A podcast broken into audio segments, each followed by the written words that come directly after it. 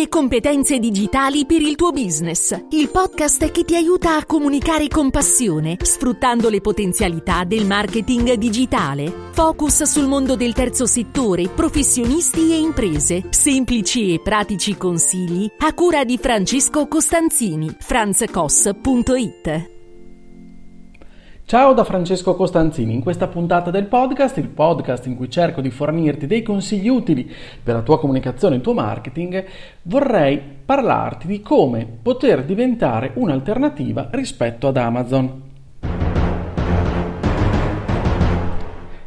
Francesco, cosa sei impazzito? Cioè, mi vuoi proporre un progetto che vada a surclassare Amazon? No.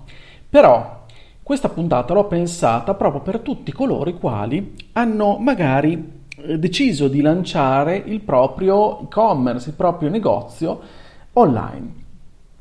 Allora, partiamo, partiamo da qua, quindi se sei in questa, in questa tipologia di persone, di, di imprenditore, oppure se stai pensando di volerlo fare, allora ascolta bene cosa vorrei cercare di comunicarti. Parto da una ricerca che è stata condotta da Shopify sul futuro del commercio elettronico. Perché si parte e si hanno dei dati davvero interessanti. Poi la ricerca te la linko in descrizione, quindi potrai anche eh, scaricartela e andartela a guardare. Perché a un certo punto si dice in questa ricerca che i consumatori hanno espresso un'esigenza particolare, cioè quella di voler acquistare da singoli business indipendenti, anche se stanno continuando ad acquistare nei grossi marketplace per ragioni legate alla convenienza. Attenzione però al concetto di convenienza. Perché sempre in questa ricerca si dice che comunque il 64% delle persone nel nostro paese vorrebbero sostenere i retailer indipendenti, ma il, solo il 30% di queste persone ha realmente acquistato da un rivenditore indipendente da quando ha avuto inizio la pandemia, quindi si, si parla, insomma, questa ricerca fa riferimento al periodo che va, diciamo, dall'inizio del 2020. Quali sono le ragioni per cui, ad esempio, si compra su Amazon, che non è l'unico player eh, del mercato, che ho deciso di iniziare questa provocazione pensando ad Amazon perché sicuramente così ci capiamo molto bene. Perché quindi si compra su Amazon e non altrove? Prova a pensarti anche tu come consumatore singolo. Perché nel caso ti rivolgi ad Amazon o ad altri player così forti e non vai a sostenere i cosiddetti retailer indipendenti, magari chi vende, chi vende online ed è indipendente diciamo da questi meccanismi. Perché sicuramente, e torno ad Amazon, lì abbiamo una grande varietà di prodotti, Abbiamo i prezzi mm, anche più bassi, ma non vorrei parlare di prezzi. Abbiamo un'affidabilità. Quindi, in questa mia riflessione di, di quest'oggi, mm, vorrei parlare, quindi vorrei riflettere con te cercando non di spingerti ad abbassare i costi, o a proporre molta molta più scelta, però ti invito a riflettere su un aspetto che secondo me può diventare strategico. Perché sempre in questa ricerca a un certo punto ci sono anche le ragioni che spingerebbero i consumatori a acquistare dai retailer, diciamo così, indipendenti, dai retailer terzi, quindi non dai player grandi, chiamiamoli così. I, mo- I consumatori sarebbero intenzionati a sostenere l'imprenditoria locale, ad acquistare dei prodotti unici, a ottenere un buon servizio clienti un'esperienza di acquisto personalizzata. Allora, se stai costruendo il tuo e-commerce oppure se hai già costruito il tuo e-commerce, sei già sul mercato, valuta attentamente alcuni aspetti. Perché da queste analisi possiamo trarre delle conclusioni, possiamo riflettere molto a fondo. Se quindi hai un e-commerce o sei in procinto di realizzarlo, allora valuta attentamente alcuni aspetti. Perché sicuramente arrivare a garantire quello che ci garantiscono questi colossi non è pensabile per piccolissime realtà, in termini probabilmente di sostenibilità del business, ok? Non abbiamo la capacità mi ci metto in mezzo anch'io, anche se in realtà non ho un e-commerce, ma diciamo che se volessi aprirne uno non avrei no, la capacità di immagazzinamento, i magazzini, la disponibilità di personale, eccetera, eccetera, che può avere Amazon. Al di là poi del fatto di come queste persone poi vengono contrattualizzate, trattate, eccetera, eccetera. Ok, eh, voglio fare questo ragionamento scevro da tutti quegli elementi importanti, etici che stanno dietro, ma che non riguardano in questo momento il ragionamento. Però pensiamo fondamentalmente a che esperienza d'acquisto, quindi pensa all'esperienza d'acquisto del tuo cliente tipo che viene dentro il tuo negozio a questo punto online, se vendi online, viene dentro il, il tuo e-commerce, qual è la sua esperienza di acquisto? Cosa comporta per lui o per lei entrare in contatto con te e acquistare un tuo prodotto o un tuo servizio? E cosa significa il tuo servizio appunto che dai ai clienti in tutto ciò? Quindi scusa la ripetizione sul servizio. Qual è il processo a cui sottoponi il tuo acquirente? Nei corsi che seguo per la regione Emilia-Romagna, nei corsi di alfabetizzazione digitale, eh, ho un modulo che si chiama comprare e vendere online e in, appunto, in una parte di questo, eh, di, questo, di questo progettino, che è diviso poi in realtà in tre moduli, parlo pronto di come si vende online. Ma iniziando anche con la parte dell'acquisto, ho provato a schematizzare in maniera molto semplice come si svolge un acquisto online e quindi dalla parte del venditore come avviene una vendita online. Ed è uno schema abbastanza semplice, no? che avviene tramite la eh, io persona, io consumatore, vado, mi approccio a questo sito, scelgo questo sito, ma questo è un altro discorso, vado, per quando sono motivato ad acquistare da que- questo negozio, cosa faccio? Tendenzialmente o mi registro o comunque lascio alcuni dati perché altrimenti difficilmente potrei mai acquistare. Se non lascio alcun dato sul, eh, su di me è difficile che il venditore possa immaginare io chi possa essere e dove spedirmi eventualmente la roba, ok? Quindi mi registro, inserisco il prodotto, il servizio che mi interessa in un carrello, vado a confermare quel carrello e a quel punto scelgo il metodo di pagamento. Una volta scelto il metodo di pagamento e confermato il tutto, e nel caso se il metodo di pagamento richiede il pagamento contestuale, io faccio questo tipo di transazione attraverso i sistemi autorizzati, dopodiché io sono, eh, ho effettuato l'acquisto e quindi mi arriveranno probabilmente delle mail, vedrò a schermo una pagina cosiddetta di ringraziamento in cui vi viene data la conferma dell'acquisto, eventualmente poi anche altri stimoli su questa pagina. Quindi a questo punto tutte queste fasi sono importantissime. Sono importantissime e tendenzialmente devono essere per l'utente finale, per il nostro cliente, il più eh, semplici e il più eh, eh vivibili, non so, mi viene, non viene altro termine, possibile. Non complichiamo le cose, in primis la semplicità paga. Quindi il, in questo momento il potenziale cliente sta dando, mi sta dando fiducia, mi sta dando il suo tempo. A questo punto non deludiamolo, diamo al cliente la possibilità di approcciarsi alla nostra piattaforma di e-commerce, quindi il processo della vendita online deve essere il più fluido naturale, sicuro possibile. Dobbiamo essere tranquillizzanti nei confronti di chi si approccia a noi. Perché? Proviamo a pensare anche a questi aspetti. L'aspetto della fiducia che viene prima. Ti do fiducia e quindi acquisto da te questo prodotto, questo servizio, piuttosto magari che acquistarlo da altri. Laddove questo prodotto magari sia venduto anche da altri, magari in altre forme, eccetera, eccetera. Compro da te, quindi ti do fiducia, e questo è un processo, il processo della fiducia che si acquista con, diciamo così, eh, con, con, tutta una serie di meccanismi di cui parliamo, no? In questo podcast parliamo di marketing e di comunicazione, ok?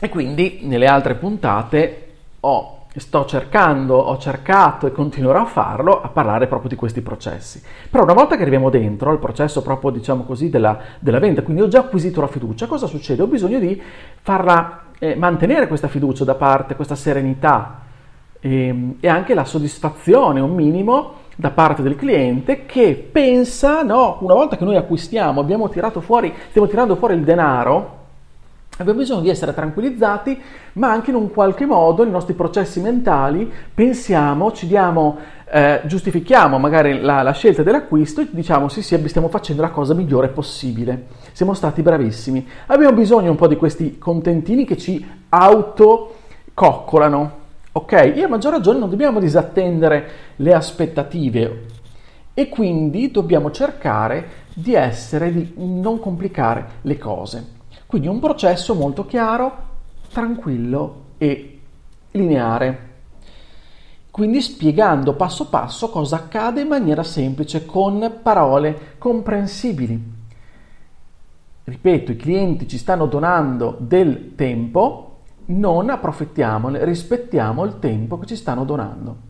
Pertanto non dobbiamo trattarli da, mm, diciamo, eh, da analfabeti o persone che non comprendono bene, oppure persone poco, diciamo così, intelligenti o perspicaci, tuttavia dobbiamo essere molto espliciti, ma anche molto chiari e coerenti. Non usare troppi, eh, troppa terminologia tecnica che comunque pretenda, diciamo, un grado in più di riflessione che in quel momento il cliente non vuole mettere, perché in quel momento il cliente sta pensando al suo portafoglio e sta pensando se davvero la scelta è la migliore, si sta auto motivando su questo e vuole arrivare alla fine in modo il più possibile rapido, ma anche tranquillo, sereno.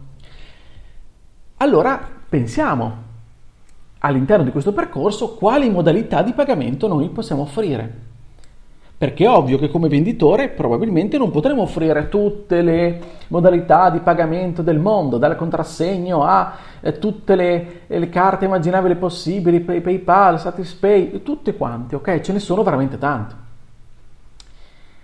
Ce ne sono davvero tante, ok? Tra l'altro, eh, dicevo, no, riportandoti sempre a questo modulo che, che abbiamo pensato no, con la regione, in una, in una, seconda parte del modulo sono tre, una è comprare online, l'altra, l'ultima è vendere online, in mezzo ci sono i sistemi di pagamento, perché sono tantissimi e stanno variando, variano in continuazione. Allora, è chiaro che dobbiamo lasciare il più possibile una scelta più possibile ampia e che tranquillizzi i nostri potenziali clienti, i nostri clienti, proprio perché ci donano dei soldi, ci, ci, ci, stanno dando dei soldi, chiaramente in cambio di una, siamo nel mercato, quindi in cambio di un qualcosa, non è che così ci elargiscono del denaro e, e basta, fanno una donazione. Però è ovvio che il denaro è loro, fino a quel momento è loro e c'è bisogno di utilizzare tutti, tutti i sistemi più... Eh, che li possano rendere più tranquilli, sereni e possibili. Ok? È chiaro che tutti probabilmente inizialmente nel nostro percorso non potremo eh, pensarli perché da parte del venditore ovviamente ci possono essere dei costi. Ok? Quindi ogni modalità di pagamento prevede magari delle commissioni, dei costi. Che a quel punto dobbiamo fare i patti, i conti con il nostro business plan e capire cosa ci possiamo permettere e cosa no. Ok? Tenete, teniamo conto anche di una cosa, guardate Amazon, non è che con Amazon ci siano 10.500 forme di pagamento diverse, eh? ok? Guardaci bene e prova a capire quali ci sono. Però, ripeto, non dobbiamo pensare ad Amazon, proviamo a pensare di, ehm, di renderci appetibili al di là di Amazon. Quindi, modalità di pagamento, stiamo sereni anche su questo, ma cerchiamo le modalità di pagamento che sono più conformi al business plan, ma sempre in un'ottica di sicurezza anche per il cliente finale. Tempi di consegna, ai ai ai ai, qui arriva il nodo dolente, perché eh, puoi permetterti la consegna in 24 ore o meno di 24 ore? Non lo so, se sei un piccolo business, un piccolo negozietto, dubito, cioè a meno che tu non ci sia riuscito, bravissimo, bravissima. Però anche questo chiaramente ti genera costi, eccetera, eccetera, se vendi prodotti fisici, ok? Non se vendi servizi. Tempi di consegna, quindi su questo il rischio è altissimo di non essere alla pari dei nostri player principali. Allora, cosa devi fare in questo caso? Allora, rendi possibile, il più possibile tempi di consegna il più certi che puoi, cioè dai un tempo indicativo, ma nel tempo fai tranquillizza il tuo cliente, cioè rendi, eh, fai sì che una volta che il cliente ha acquistato, tu gli puoi anche dire il prodotto sarà eh, spedito nel più breve tempo possibile, al massimo entro. Ok? Allora, o dai delle garanzie su questo massimo, puoi anche dire se non ti verrà consegnato entro, sto inventando, eh, entro eh, una settimana o sette giorni lavorativi, ti rimborseremo. Ok? Puoi usare tantissime formule. Dicevo, dai delle garanzie in modo tale da poter dare eh, la percezione poi reale che segui il cliente, lo coccoli in tutto e per tutto. Pertanto gli darai aggiornamenti sulla sua transazione. Se il cliente avrà bisogno, gli darai magari il track con cui magari se ti affidi a determinati tipi di spedizionieri e quant'altro avrai, perciò glielo potrai, glielo potrai dare in modo tale che il cliente sappia Cosa succede quando noi abbiamo acquistato? Che poi ci arrivano una serie di email o di sms a seconda con tutte queste informazioni che sono fondamentali. Non pensare che l'acquisto si concluda una volta che il cliente ha cliccato su paga, ha pagato e è finita lì. Ok? Perché non è così. Tutte le cose che vengono dopo sono di fondamentale importanza alla pari del processo per, con cui si è arrivati alla transazione economica.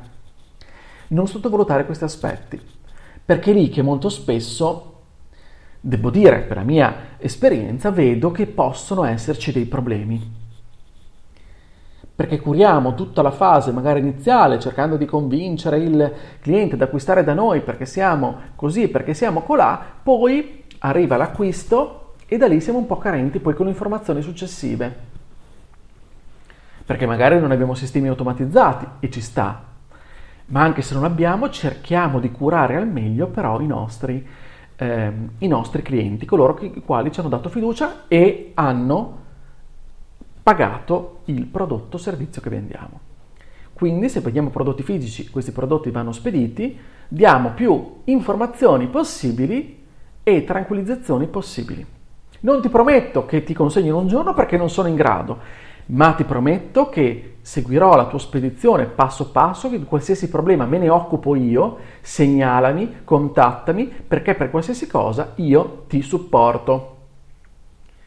Questo può essere anche un segno distintivo di unicità o comunque un segno che mi distingue magari da altri. Perché magari mi invento, appunto, dicevo prima, no, la formula, se non ti arriva dentro una settimana io mi assumo la responsabilità, se non ti arriva dentro una settimana io ti rimborso. Oppure altre cose. E lo puoi fare, no? Lo puoi tenere come claim questa cosa, questo aspetto, che ti puoi inventare, ma sempre in modo coerente, corretto e trasparente. Ok? Quindi su questi tempi di consegna dobbiamo, abbiamo possibilità di lavorarci su. Livelli di trasparenza dobbiamo cercare di essere il più trasparenti possibili, di non nascondere le magagne. Ok, quindi diamo tutte le informazioni possibili sul prodotto, anche sul diritto di recesso del prodotto. Facciamo le cose a norma, quindi non ti sto parlando di eh, normative legislative perché non me ne intendo. Ok, non vorrei darti informazioni sbagliate. Ma oltre ad essere rispettare, no, perché noi possiamo rispettare benissimo la normativa, però tenere eh, sotto traccia, diciamo, alcune informazioni per cui, perché possono risultare scomode, pensiamo che possano essere scomode o mal viste. Invece cerchiamo di ottenere la massima, cioè di dare la massima trasparenza, perché è importante anche quello. Faccio un esempio e la banalizzo. Perché io vado molto spesso a comprare su Amazon? Perché so nel momento in cui mi arriva un qualcosa e o mi sono sbagliato, o non mi piace, o vedo che eh, è rovinata, o eh, so benissimo che io posso ricontattare Amazon nel giro di 24, 48 ore, 96, delle volte dipende anche da come mi sto muovendo io, da quanto veloce o lento sono io. Cosa succede? Che io posso restituire il prodotto, il prodotto può essere eh, inviato nuovamente, eccetera, eccetera. Il tutto ottenendo dei rimborsi e via andare. È ovvio che non dobbiamo paragonarci in tutto questo, ti sto facendo questo pippone, scusami la parola, dicendo di non dobbiamo paragonarci ad Amazon, ma differenziarci, essere comunque appetibili per altri punti di vista e quindi non è che ti sto dicendo che devi fare come Amazon, però la trasparenza è importante. Fai capire che cosa succede se non ti va più bene questo, non ti va più bene quest'altro. O la tua politica potrebbe anche essere ti arrangi, adesso detta in modo così volgare, cioè, ok? Sempre tenendo fede alle normative cosa prevedono, cosa prevedono sul commercio. Però basta che siano chiare e facciamo sentire sicure le persone. Se io vado, adesso la banalizzo anche in questo caso, però per capirci, se io vado su un negozio online, su un e-commerce, un piccolo sito e-commerce di una persona che è molto brava, che mi piace, mi ha, dato, mi ha ispirato fiducia, voglio comprare sul suo sito un prodotto, molto bene, vado e, e sul suo sito mi arriva l'alert no, di sito non sicuro.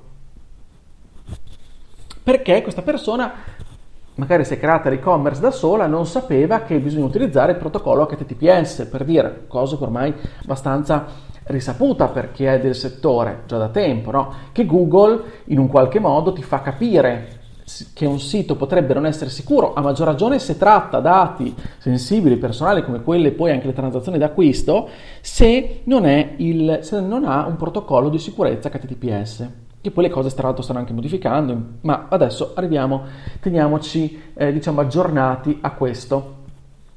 Cosa succede? Lo vedete, no? navigando sul browser, ogni tanto vedete dei siti che a seconda se utilizzate Google Chrome, Firefox Explorer, eh, Microsoft Edge, non lo so, o, o Safari, vedete no, che ci sono o dei lucchetti vicino all'indirizzo del sito, oppure c'è un breve alert che ti dice attenzione sito non sicuro, ok?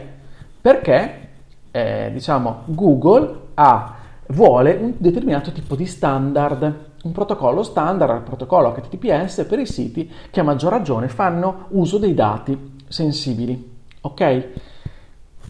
Quindi già quello potrebbe essere un motivo, anche se io so, cioè io posso eh, essere il venditore più onesto, trasparente e, e avere implementato anche un servizio, comunque essermi affidato a diciamo dei servizi di, di pagamento, di commercio online molto sicuri, però basta una sciocchezza, una leggerezza, magari anche dovuta al fatto di una non conoscenza, che questo può un po' pregiudicare l'andamento del tutto. Ho fatto solo questo esempio, che ormai è abbastanza raro, anche se casistiche ce ne, ne, ce ne possono essere, anzi se ne hai da segnalarmene molto volentieri, eh, però solo per dirti che è importante dare più dare tranquillità al nostro potenziale cliente, ok? Che già appunto ci sta dando fiducia, diamogli maggiore tranquillità, cioè tu, quando se possiamo implementare più servizi di sicurezza possibili, meglio è a garanzia e magari lo possiamo anche dire ho implementato questa tipologia di servizi di sicurezza per darti una maggiore, un'esperienza d'acquisto migliore e per garantirti perché noi ci teniamo i nostri clienti, bla bla bla bla bla. Ok? Ci sono dei protocolli, ci sono tante cose che puoi andare a scoprire parlando magari con dei professionisti, perché l'altro suggerimento che ti do è non, eh, non attuare il fai da te, ok? Se hai un progetto e-commerce, affidati a dei professionisti seri che ti possono accompagnare. Altro ultimo aspetto di riflessione è quello dell'avere sempre, ma ritorno un po' al passaggio di prima, sempre un rapporto aperto di assistenza cliente. Cioè, ehm, hai una volta che il cliente acquista, magari ti fa mille domande o in fase di preacquisto oppure anche dopo, perché ci sono clienti che magari sono tediosi, ci mancherebbe altro, sono noiosi, Mm, sono alcuni pignoli, altri che invece magari vogliono fare i furbi. Comunque sia, hai una, implementato una procedura per cui non lasci innanzitutto magari sottinte- lasci sottinteso poco per cui sei talmente trasparente che solo magari chi non legge a fondo, chi, eh, chi ha voglia o chi è un po' superficiale non sa alcune cose e quindi magari lì ti eviti già che qualcuno invece in buona fede o comunque una persona che vuole eh, anche approfondire ti faccia delle domande in più che tu magari hai già, a cui hai già risposto. Ma laddove appunto ci sia un cliente distratto, il noioso, il tedioso, il pignolo, il polemico, rispondi in modo chiaro, riscontra in modo chiaro e dettagliato. Oltretutto, oltretutto monitora sempre i siti di recensioni, oltre che il tuo sito appunto quando viene recensito, se hai delle recensioni, al di là che siano positive o negative, controlla sempre. Alle positive rispondi, alle negative rispondi, ok? Ma questo sarà tema magari di un'altra, di un'altra puntata, ok? Però monitora anche quello, stai attento anche a quello e stai attento anche a come rispondi. Quindi puoi in sintesi, prova a chiederti quali sono gli aspetti su cui puoi migliorarti, su cui puoi comunicarti con maggiore evidenza, perché è vero che i competitor sono forti, è vero che se guarda il mio competitor Amazon mi viene da abbandonare tutto e scappare, però non possiamo neanche lamentarci se non ci proviamo e se non proviamo ad essere diversi. Quindi l'obiettivo non è emulare Amazon, è cercare di capire cosa vogliono i clienti Cosa vogliono i clienti? Molto spesso vogliono tutti questi aspetti che ti ho detto e sono sempre più esigenti, esigenti scusami, perché pensano a quella modalità. Ma noi possiamo differenziarci anche per modalità diverse che possono renderci unici. E ti faccio l'ultimissimo esempio perché sono aspetti che sto, ho studiato eh, lavorando con un cliente quanto ad esempio siano nelle ultime tendenze i consumatori sempre più attenti anche a tutta la questione della sostenibilità e quindi di un packaging ad esempio sostenibile.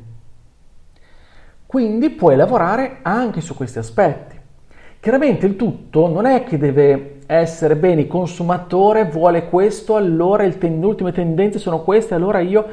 Allora, studiamo le tendenze, studiamo il nostro progetto, che deve essere comunque coerente con i valori che abbiamo, perché io se ho un brand che non c'entra nulla con la sostenibilità, è inutile che io provi a vendere il fatto che sono un'azienda sostenibile, perché se non, non, l'ho nel DNA e non lo esplicito e non vivo coerentemente con quello, difficilmente poi le persone eh, mi eh, daranno ragione su quel versante, ok?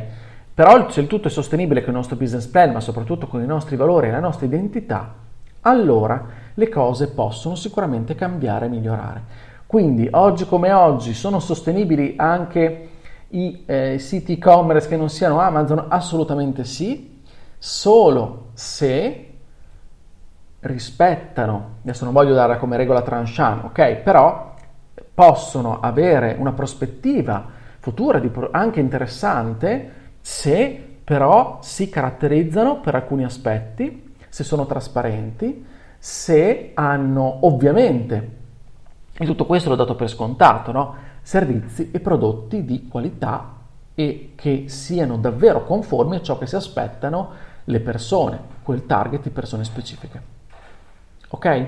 Bene, allora ti ringrazio per il tuo ascolto e questa puntata insomma sono andato un po' lungo ma eh, il tema mi appassiona, mi piace sempre tanto insomma raccontare queste cose e riflettere più che altro voce alta insieme a te quindi se la puntata ti è piaciuta condividila magari inoltrala a chi uh, sai uh, abbia un progetto di e-commerce e, um, iscriviti per non perdere gli altri episodi del podcast ormai siamo, abbiamo superato le 140 puntate quindi sono molto molto orgoglioso e molto contento di questo progettino che però sta andando avanti e pian piano mi sta dando anche qualche piccola soddisfazione. Io ti aspetto sempre sulla mia casa, che è il mio sito franzcos.it, dove potrai trovare riferimenti e contenuti che possono esserti utili. Scrivimi anche su Telegram. Su Telegram io ho un canale eh, gratuito, cui ti puoi iscrivere e tutti i giorni, da lunedì alla domenica alle 8 del mattino, invio un contenuto ma puoi anche scrivermi, mandarmi un vocale direttamente, lì su Telegram sono Franz Koss, mi farà piacere ricevere lì tuoi dubbi, domande e quant'altro. Grazie, allora una buona comunicazione come sempre e ci sentiamo con il podcast la prossima settimana. Ciao da Francesco!